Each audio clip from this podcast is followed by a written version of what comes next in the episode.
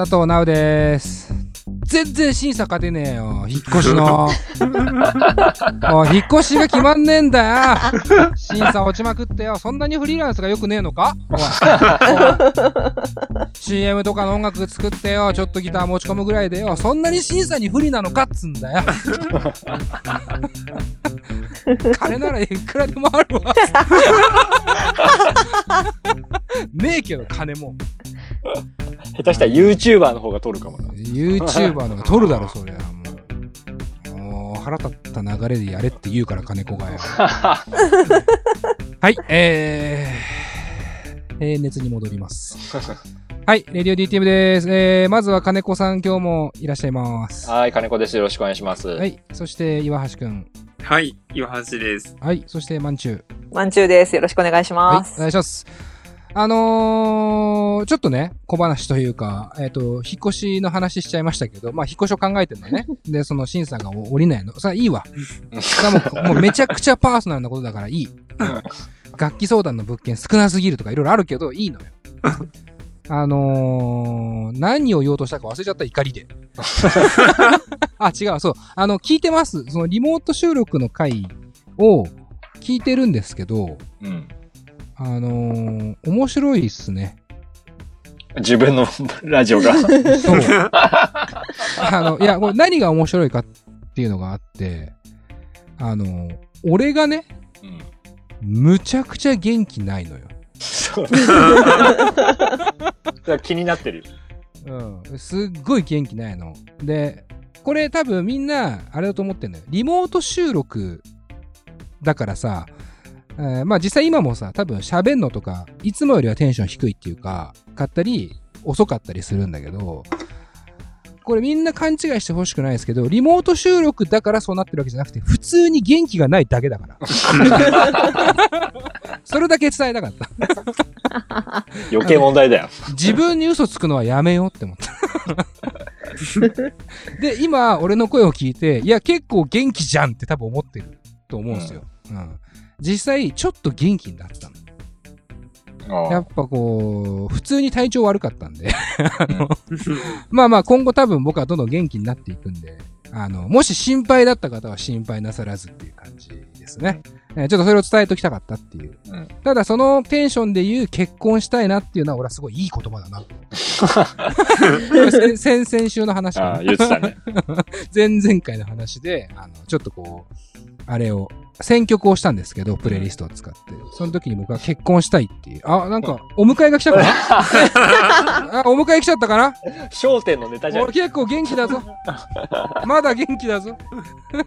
少し元気ないけど元気だよ、まだ。うん。あの、マムシさんがよく言うギャグのやつ。あ、そうなんだ。お迎え来た。確かに言いそうだわ。おい、ババア迎えが来たぞって。長生きしろよっつって。救急車の音がね。はい、こういうこともありますよね。これリモートあるあるなんで仕方ありませんね。えー、それで、今日のオープニングなんですけど、えー、金子さんからも聞いてますが、教えてナウナウ、ね、今ちょっと話しましたけど、前に、その、金子さんとマンチューと岩橋くんの要望に応えて、その選曲とともに音楽に関する、えー、なんていうの？相談を解消していったわけですよね、僕が。うん。で、それを一応一般的にも募集しますと。で、別に音楽関係なくてもいいですよと。うん。とにかく教えて欲しいことを言ってくださいと。で、それに対して僕が事実か事実じゃないかは関係なく僕の主観だけで話しますよっていう、うんえー企画ですね。で、それが来てるんでしょ？来てるよ。け結構来てる。結構来てんの？まあ、6つ、6つ8つぐらい来てるよ。だからこう、6つ8つを結構っていうレベルですよ、僕らの人気は。本当に悲しいけど。うん、まあまあまあ、でも嬉しいな。6つ8つも来てんだったら。じゃあ、それをね、ちょっとせっかくだからやろうやないかとうん。うんいうわけでございますけども。これ全部ツイッー。ターです。ツイッターから。あ、ツイッターから来てるんだ。うんじゃあ、これは誰が読みます？あ、じゃあせっかくだから、マンチュに読んでもらえばいいんじゃん。おいいね。あマジっすか？マンチューも今原稿読めてる？あ、読めてますお。いいね。リモート原稿？はい、リモート原稿でオッ。ケーオッケーじゃあ、お願いします。はい、じゃあ、最初の。最初は、ミミミサさんから、あいつもありがとうございます。いつもありがとうございま。す。知ってますよ、この方は。えー相手の持ち味を引き出す会話術を教えてくださいと。おー。うんあ教えて教えて。それ Now, now が、それができたら売れてんだよ。なうなう。でもこれあれだよな。あのーこれ、まず前提としてだよ。このミミミサさんは、俺が相手の持ち味を引き出せてるって思ってるってことだよね。そうそうそう。うんこれを俺に聞いてくれたってこと。うん、それはとにかく嬉しい。えー、すごい質問っていうか、なん、なん、本、本書くやつじゃん。相手の持ち味を引き出す会話術っていう本新書のやつだよ。新書のやつだよ。大体どうでもいいこと書いてあるやつだよ。一冊だけ読んだことあるんだよ、俺、ああいうの。なんか一応、ラジオ DJ やるときにさ、で、そうするとさ、まずは聞くとかさ、なんか当たり前だろ、バカだ。子供か、お前。って言って、俺、まず聞いてなくて自分が喋っちゃうから売れてないんだけど。まあ、なんで、まあ、マジレスというか、一応これはマジレスした方がいいんだよね。うんふざけちゃまずいと思うんですけど。まずは聞くじゃないですか。クソみたいじゃん。クソみたいな会話術だな。な、あとは、まあこれ、僕、以前、あのー、今野博樹さんに指摘されたことがあってう、んさすがって思ったことが一点だけあるんですけど、えー、タメ口に移行するまでのグラデーションがうまいみたいなことを言われたんですよ、うん今野さんに。うんあのね、今、アイフルの CM で一番おなじみかもしれない。はい、そうですね。ね。ね。今野っていうね、言われ続けてうんうんる今野さんね。あのー、方に言われたんですよ、それを。うんタメ口になるタイミングがうまいっすよね、みたいな。うん。でこれ結構、俺、ドキッとした部分でもあって、あのー結構意識してる部分です。結局、今日、相手の持ち味を引き出すっていうのは、前提として、相手がリラックスすべきなんですよ。うんうんあの、緊張していると当たり前だけど持ち味が引き出されないと思うわけ。ってなった時に、リラックスさせるためには何をするべきか。考えると簡単ですけど、心を許すべきですよね。うん。心を許してもらうべきだし、そのためにはまずこここっちが心を許すべきですよね。そのタイミングが重要だと思うんですよ。例えば最初から、おつっすーみたいなって言ったら、相手がもしね、人見知りとか、ちょっとこう、対人的だと、あの、あどうも、はいはい、なんかテンション高いですね、みたいな言われちゃう。そこは、最初はちゃんと、こんにちは、から始まり、えー徐々に、どこでタメ口にすべきかを探し続けるっていう、うん、感じかな。で、一番やりやすいのはツッコミっす。いや、言いたくないかも。めちゃくちゃ言いたくない。あの、ツッコミってね、こう、世間的に許されたタメ口なんですよ。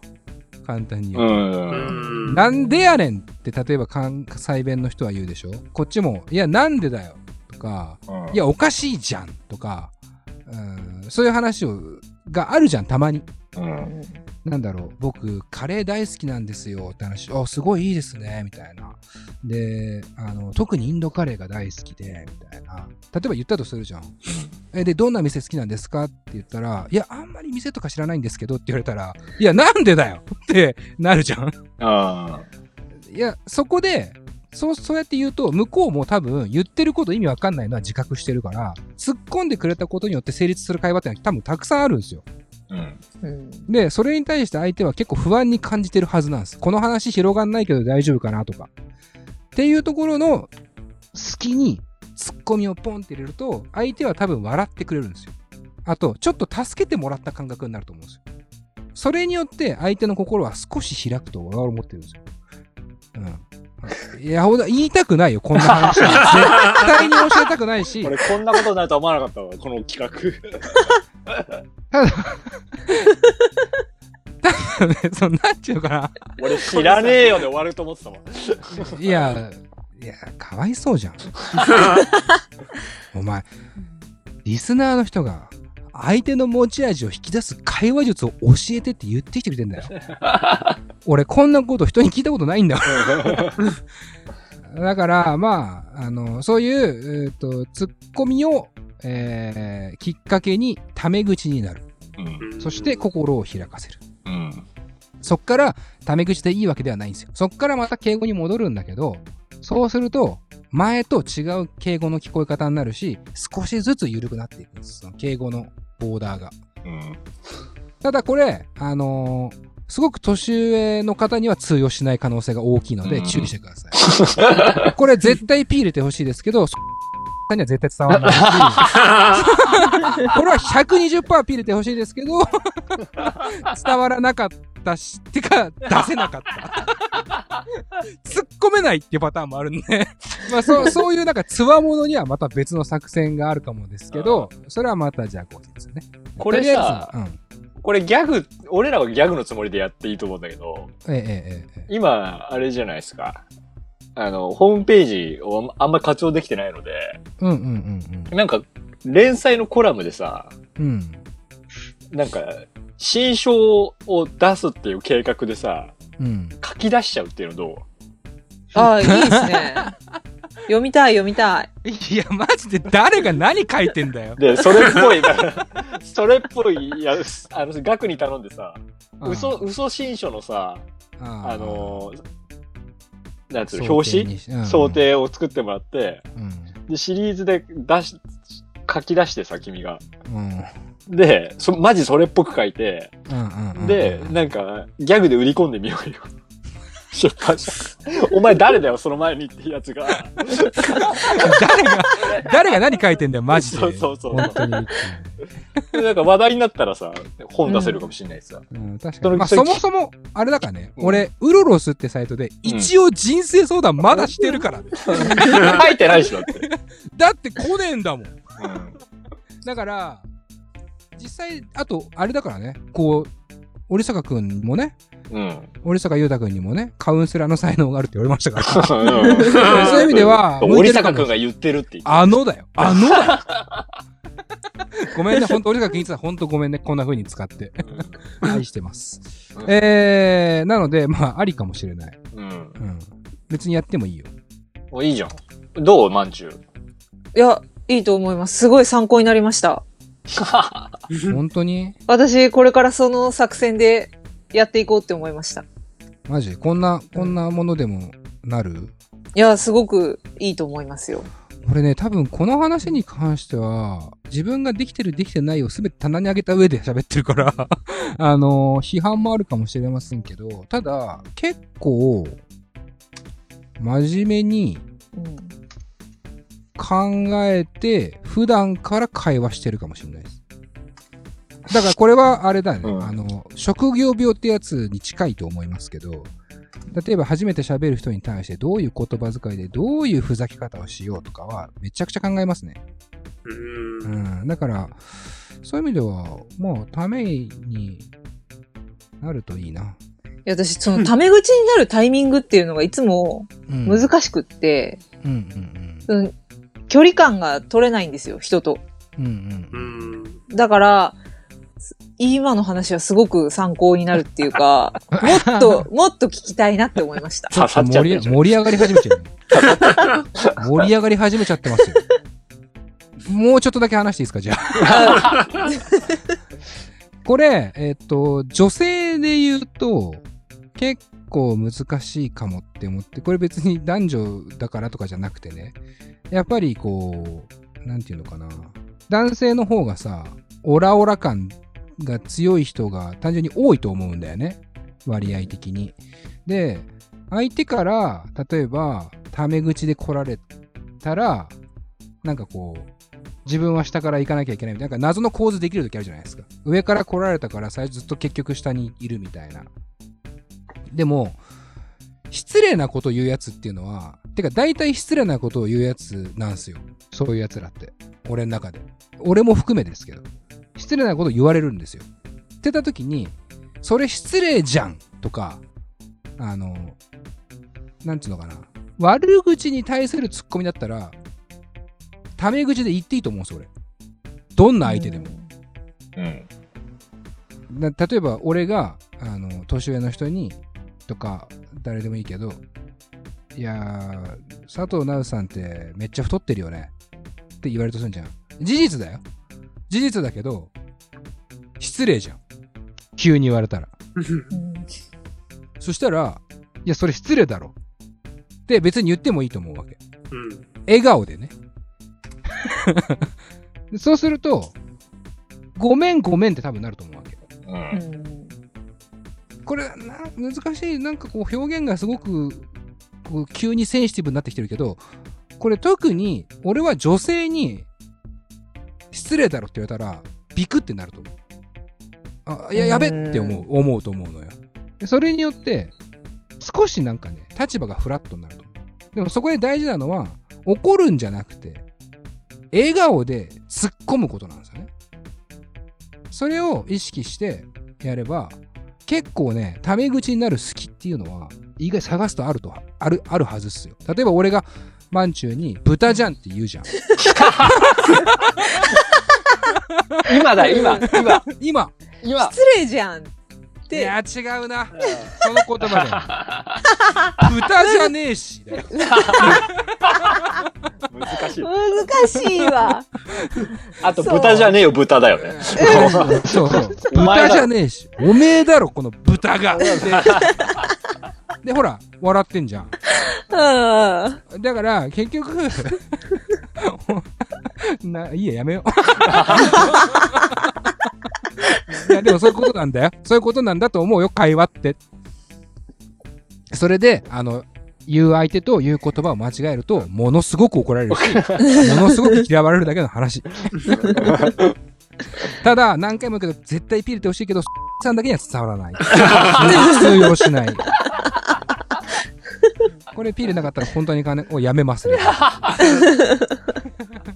はいということでございました。えー、まあまた教えてなうなう。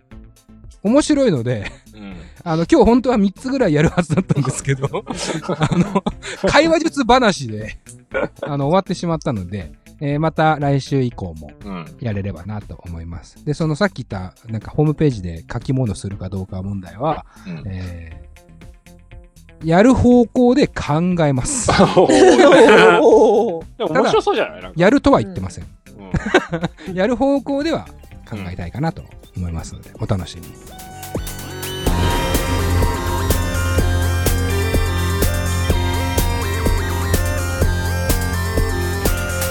ポッドキャストミュージックプログラム「レディオ DTM」この番組はスタッフ大募集中の「レディオ DTM」の制作でお送りします。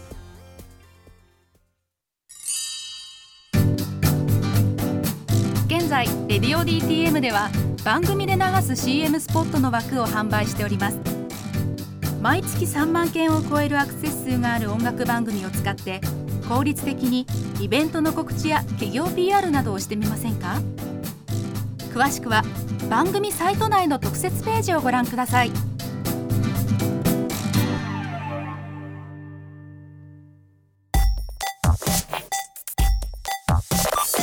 音楽と喋ろう。レディオ DTM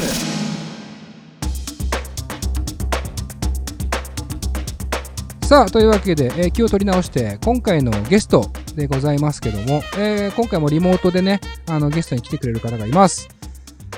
モロハから MC アフロ嬉しいねあのー久々ではなくて結構、最近来てくれたんですようん。うんと、2月の終わりぐらいに収録したのかな ?2 月末。で、その時に、えーもちろん Spotify なり、ポッドキャストで配信されてるので、えーその回をまず聞いてほしいかなとうん思います。で、そのタイミングっていうのが、あれね、あのー中野サンプラザ、うん。えーで、ワンマンかな？あ、違うか。イベントがあったのか、主催そう、竹原ピストルさんと。そうだ、ピストルさんとのツーマンか。があったんだけど、まあちょっと中止になっ、延期が中止うんまあ延期かな？ちょっとうんになってしまって、えーまあ、場所が中野だったので、あの、僕にちょっと飯でも食いませんって連絡て、でその流れで金子さんと一緒にいたので、あ収録しちゃうってなって、で収録をした回なんです。ちょっとだから、なんだろう、ハプニング的にできた収録なんだけど、すごくえーいろんな話をしていて、その話が、えーまさにこの今の、えー状況につながってきてる部分でもあるんですよ。で、えー大事なのは、その話の、えー内容というか、えー流れも歌にもなっていて、うん。なんとね、なんとね、ありがたいことにあの日が。うん。あの日がね、うんあの日が入った歌があるんですけども、えーモロハのですね、えーこれだから COVID の19ってあの、コロナのね、なんていうの？コロナウイルスのコードネームだよね。コードネーム、COVID19 っていうのかな、うん読み方的には。っていう曲があるんですよ。ただこの曲はね、Spotify で配信されてないの。うん。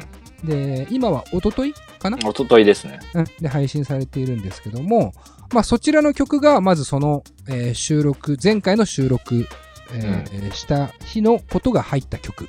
うん。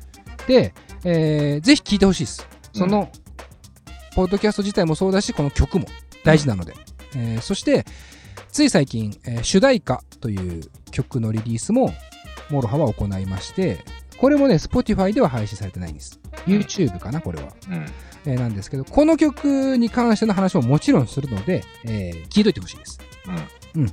なんで、えーポッドキャストと、えー MOROHA の曲、COVID19、えーそして、え主題歌。ー主題歌。うん。これを聞いた上で、えー今回の配信を聞くと、より多分理解が深まって面白いかなと思いますので。えーこの後オープニングソングに関しては、えーこれまでの MOROHA の、えー過去の曲から、え3曲選びました。え1曲目が革命。うん。ね、2曲目がスペシャル、えーそして3曲目がスコールレスポンス。だからまあタイミング的にはね、スコールレスポンスが、なんだろ最新かな？う、最新のタイミングで、Spotify 的には？にあるものっていう感じですね。えーまあちょっと、えーこの状況でどういう、なんだろうね、えー気持ちなのかっていうのはもちろんですけども、えーモロハ自体の未来とか、えーまあ実際曲について、え結構前回に比べるとインタビューという感じの内容になるかなと想像してますんで、え皆さんも最後まで楽しんでほしいなと思います。えそれでは曲を聴いて、モロハから MC アフロ登場です。